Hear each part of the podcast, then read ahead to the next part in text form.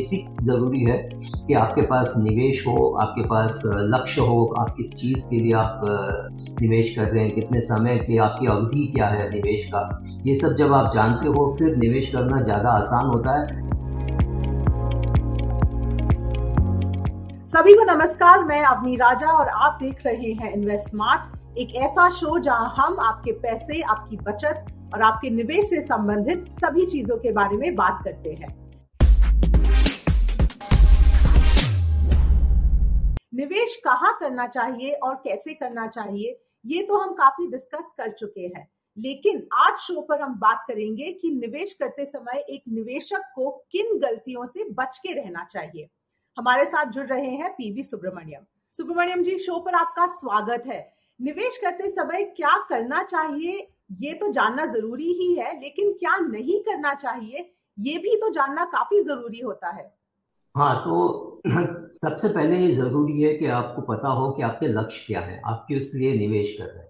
आप कौन सी कंपनी में निवेश करना चाहते हैं और कितने समय के लिए आप रख सकते हैं, पाँच साल, दस साल के लिए रख सकते हैं। आप मुझसे कहोगे कि तीन महीने के लिए रखना है तो जवाब अलग होगा, अगर आप कहेंगे तीस साल के लिए रखना है तो जवाब। तो ये आपको पता तो होना चाहिए कि आप कितना पैसे निवेश करना चाहते हैं, आपके पास टोटली कितना पैसा है और आपके पास basic health insurance term insurance वगैरह है कि नहीं? क्योंकि वो इंश्योरेंस की ज़रूरत ज़्यादा है।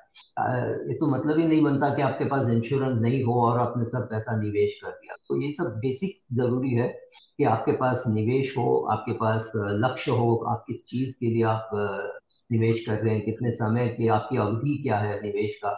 ये सब जब आप जानते हो, फिर निवेश करना ज़्यादा आसान होता है। मैं मैं तो ये कहूँगा कि अगर आपको, आपने ये सब ध्यान नहीं दिया होगा तो आप सोचिए, आपने सब पैसा इक्विटी में निवेश कर दिया, आपके घर में कोई बीमार हो गया और आपको पैसे निकालना पड़ रहा है, और उसी दिन निकालना पड़ रहा है जब मार्केट बहुत नीचे है। तो इसका बेसिक ये गलती मार्केट की नहीं है, गलती आपकी है। आपको पहले लाइफ इंश्योरेंस और मेडिकल इंश्योरेंस लेना था।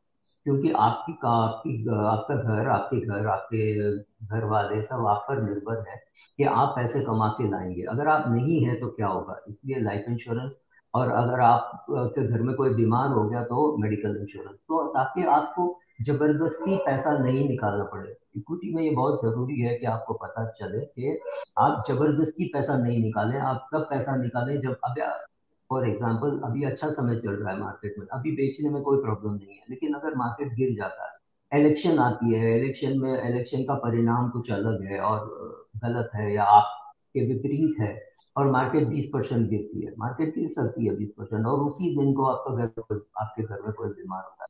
तो एक पूरा फाइनेंशियल प्लान होना चाहिए, आपके गोल्स क्या हैं, आपके लक्ष्य क्या है, आपके बच्चे की पढ़ाई के लिए पैसे कहाँ से आने कि बच्चों की शादी के लिए आप पैसे देने वाले हैं नहीं देने वाले हैं ये सब आपको बहुत क्लियर होना चाहिए। बाद में आप निवेश करोगे। निवेश जो है ना आपके लाइफ की प्लानिंग में एक छोटा सा हिस्सा है। बहुत ज़रूरी हिस्सा है मैं ना नहीं कह रहा हूँ लेकिन अगर वो फाइनेंशियल प्लान और गोल्स नहीं है तो आपके निवेश में काफ़ी प्रॉब्लम हो सकती है। जी बिल्कुल। तो उसी पर थोड़ा गौर करते हैं सुब्रमण्यम जी कि आपने कहा फाइनेंशियल गोल्स नहीं होना इससे बहुत अस, बड़ा असर पड़ सकता है पोर्टफोलियो पर।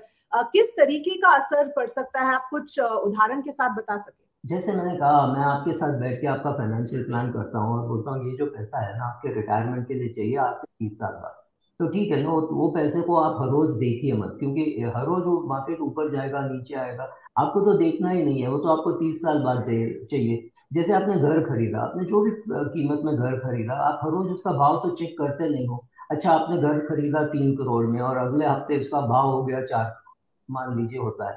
तो आप बेच के जाने वाले तो नहीं है। अभी तो आपने घर में इंटीरियर कराया आप वहीं रहना है। वैसा ही आपका पोर्टफोलियो भी आपके साथ अगले 20 साल रहने वाला है। तो उसको हर रोज देखने में कोई मतलब ही नहीं है। आपने कार खरीदी, उसका भाव हर रोज जो चेक नहीं करते हैं। तो आपको पता होना चाहिए, ये पैसा मैंने अपने रिटायरमेंट के लिए किया है। तो ये मुझे बीस साल बाद चाहिए या तीस साल बाद चाहिए। ये पैसा मैंने अपने बच्चे के पढ़ाई के लिए किया है। मेरी बच्ची जब अठारह साल की हो जाएगी और इंजीनियरिंग पढ़ेगी, उसके लिए मुझे ये पैसे चाहिए। तो जब बच्चा दो साल का है, चार साल का है, छह साल का है, उसको हर रोज खोल के देखने का कोई मतलब ही नहीं है। मान लीजिए आपने झाड़ लगाया, आप हर रोज उसको खोद के तो नहीं देखते हो ना कि उसका पानी अंदर जा रहा है आपका काम है उसको पानी देना, उसको बचा के रखना मतलब कोई पशु पक्षी नहीं खाए, वो संभालना। बाद में तो झाड़ बड़ा हो ही जाएगा। पाँच साल बाद आपके झाड़ को आपकी ज़रूरत भी नहीं होगी। वैसा ही है अगर आप लंबी समय के लिए निवेश कर रहे हैं तो आपको इक्विटी में रहना है आप शॉर्ट टर्म के लिए इन्वेस्ट कर रहे हैं छोटी अवधि के लिए तो आपको इक्विटी में रहना ये सब तब होगा जब आपके गोल्स क्लियर हो। बिल्कुल। तो उसी को आगे लेते हुए बिना समय सीमा के निवेश करना ये भी एक बड़ी गलती होती है। हाँ एब्सोल्युटली आपको अगर तीन महीने में पैसा चाहिए तो वो पैसा तो बैंक डिपॉजिट में ही रहेगा या कोई लिक्विड फंड में रहेगा। अगर आपको पैसा तीस साल के लिए चाहिए तो इक्विटी में रहेगा। अभी जी, एक और प्रॉब्लम क्या है? सब लोग आपसे कहते हैं कि equity is risky and debt is not risky ये गलत है। लंबे समय के लिए अगर आप पैसा डेट में रखोगे तो भी रिस्क है। मान लीजिए इंडिया में सात आठ परसेंट की इन्फ्लेशन होती है, महँगाई सात आठ परसेंट की होती है, और आपका फंड पाँच परसेंट ग्रो हो रहा है। मतलब ग्रो ही नहीं हो रहा है ना माइनस टू का ग्रो हो रहा है।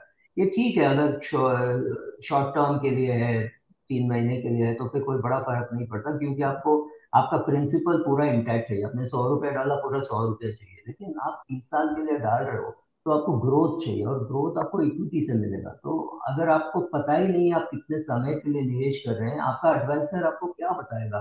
वो पूरा पैसा बैंक में रखेगा या पूरा पैसा इक्विटी में रखेगा? अगर आप बोलोगे, मुझे पता ही नहीं है तो। You have to be careful आप, क्योंकि किसी के भी पास जो पैसा होता है ना, कुछ तीन महीने के लिए होता है, कुछ तीन साल के लिए होता है, कुछ दस साल के लिए होता है, कुछ बीस, तीस साल के लिए होता है। तो आपको अलग अलग डब्बे में पैसा रखना है। सब पैसा एक डब्बे में नहीं रख सकते हो। कुछ सेविंग्स बैंक में रहेगा, कुछ पीपीएफ में रहेगा, कुछ इक्विटी फंड में रहेगा। पीपीएफ का भी पैसा आपको पंद्रह साल बाद मिलने वाला है। ये ये तो पीपीएफ का फीचर है ना। आप डालने के बाद बोलोगे नहीं, मेरे को, मुझे अब ग्रोसरी खरीदना है, उसमें से मैं पैसा निकालूँगा, मैं, मुझे चाय के नहीं निकल सकता है। तो आपको समझना पड़ेगा कि भाई पीपीएफ में पंद्रह साल तक मैं इसको नहीं निकाल सकती हूँ। करेक्ट तो सिमिलरली आपको वो I mean you have to remember कि कुछ कुछ चीज़ें जो शॉर्ट टर्म के लिए है वो सेविंग्स बैंक में रहेगा लॉन्ग टर्म के लिए पीपीएफ में और जी बिल्कुल।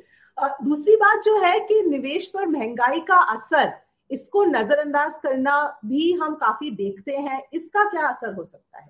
देखिए 2014 के बाद क्या हुआ? रघुराम राजन और बीजेपी गवर्नमेंट ने इन्फ्लेशन टारगेटिंग किया। जो यूएस में सब लोग करते हैं यूएस दो परसेंट टारगेट करता है इंडिया चार पाँच इंडिया जो है, चार पाँच परसेंट टारगेट करता है। तो उसके वजह से पिछले दस साल में आप देखोगे तो इन्फ्लेशन महँगाई उतना असर नहीं पड़ा है।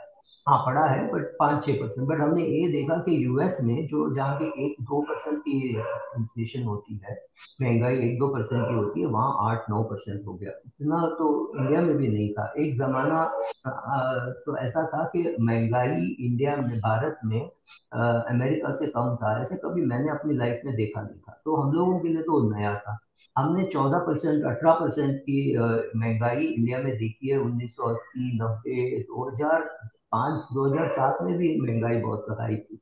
पर बाद में अभी अभी क्या होता है कि जो बच्चे लास्ट दस साल से निवेश कर रहे हैं, उनको तो पता ही नहीं है कि महँगाई के बारे में प्लान करना महँगाई बहुत फ्लक्चुएट होती है तो अभी आठ परसेंट है कल लोग, ग्यारह परसेंट हो सकती है, बारह परसेंट हो सकती है depends on many factor oil China Russia war America बहुत से फैक्टर्स हैं, हमको समझ में भी नहीं आता किस किस कारण से महँगाई बढ़ सकती है। तो you have to be worried आपका जो पोर्टफोलियो है ना फुल पोर्टफोलियो उसका जो ग्रोथ है वो इन्फ्लेशन से ज़्यादा होनी चाहिए। आपका सेविंग्स बैंक में तो दो टक्का ही मिलेगा।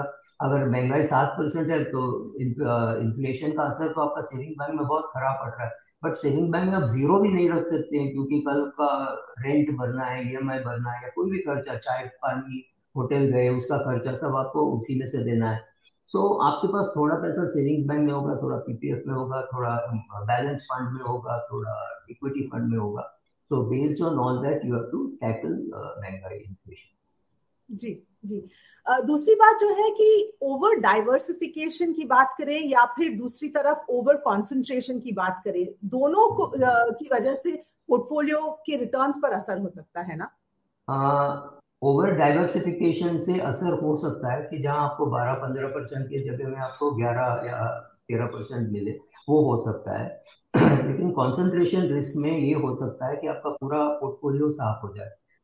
हम ज़्यादा करके सक्सेसफुल कंपनी जो अच्छी कर रही हो Infosys Hero Honda Bajaj H D F C bank T C S ऐसे कंपनीज़ की बात करते हैं बोलते हैं, अरे, उसने एम्प्लॉयज़ को बहुत फ़ायदा हुआ ई सॉप के कारण। लेकिन ये सब जो ई सॉप जिनको बहुत मिलता है, उनका पोर्टफोलियो जो आप देखोगे, आप डर जाओगे, क्योंकि इनका पोर्टफोलियो होगा बीस इक्कीस करोड़ का, जिसमें सत्रह अठारह करोड़ उन्हीं का कंपनी का शेयर होगा।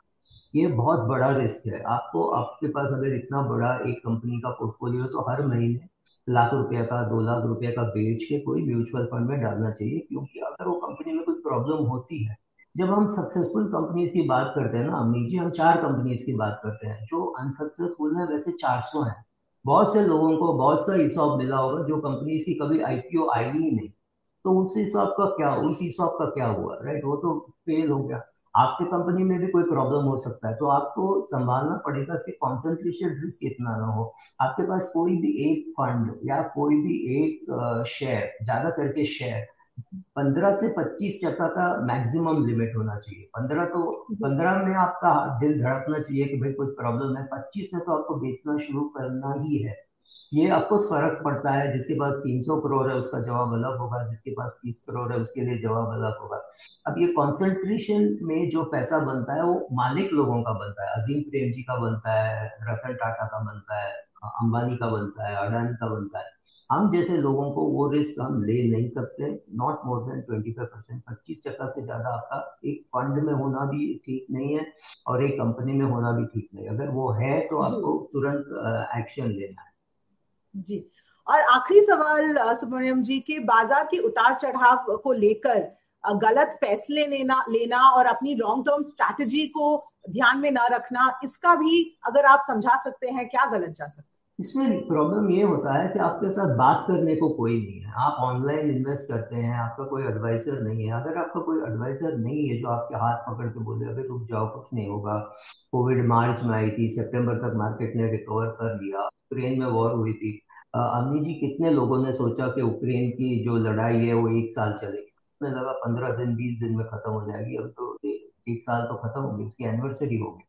तो हमको पता नहीं है इसका क्या असर पड़ेगा। मतलब तो इसमें रिएक्ट करने की कोई ज़रूरत नहीं है। शांत रहो, थोड़ा मेडिटेशन करो that is useful and react in a small way अगर आपके पास सौ रुपया इक्विटी में है तो दस रुपया बेचो, बीस रुपया बेचो, पच्चीस रुपया बेचो। पूरा सौ रुपया बेचने का कोई मतलब ही नहीं है। So be careful try to understand और ये समझ भी इतनी आसान नहीं है। अगर मैं आपसे कहूँ कि कोविड का एक ही कंपनी वैक्सीन बनाएगी, वो है फाइजर तो कंपनी बहुत पैसे कमाएगी तो कंपनी ने कुछ भी नहीं कमाया अगर आप देखोगे, आज उसी का वही भाव है जो 2019 में था।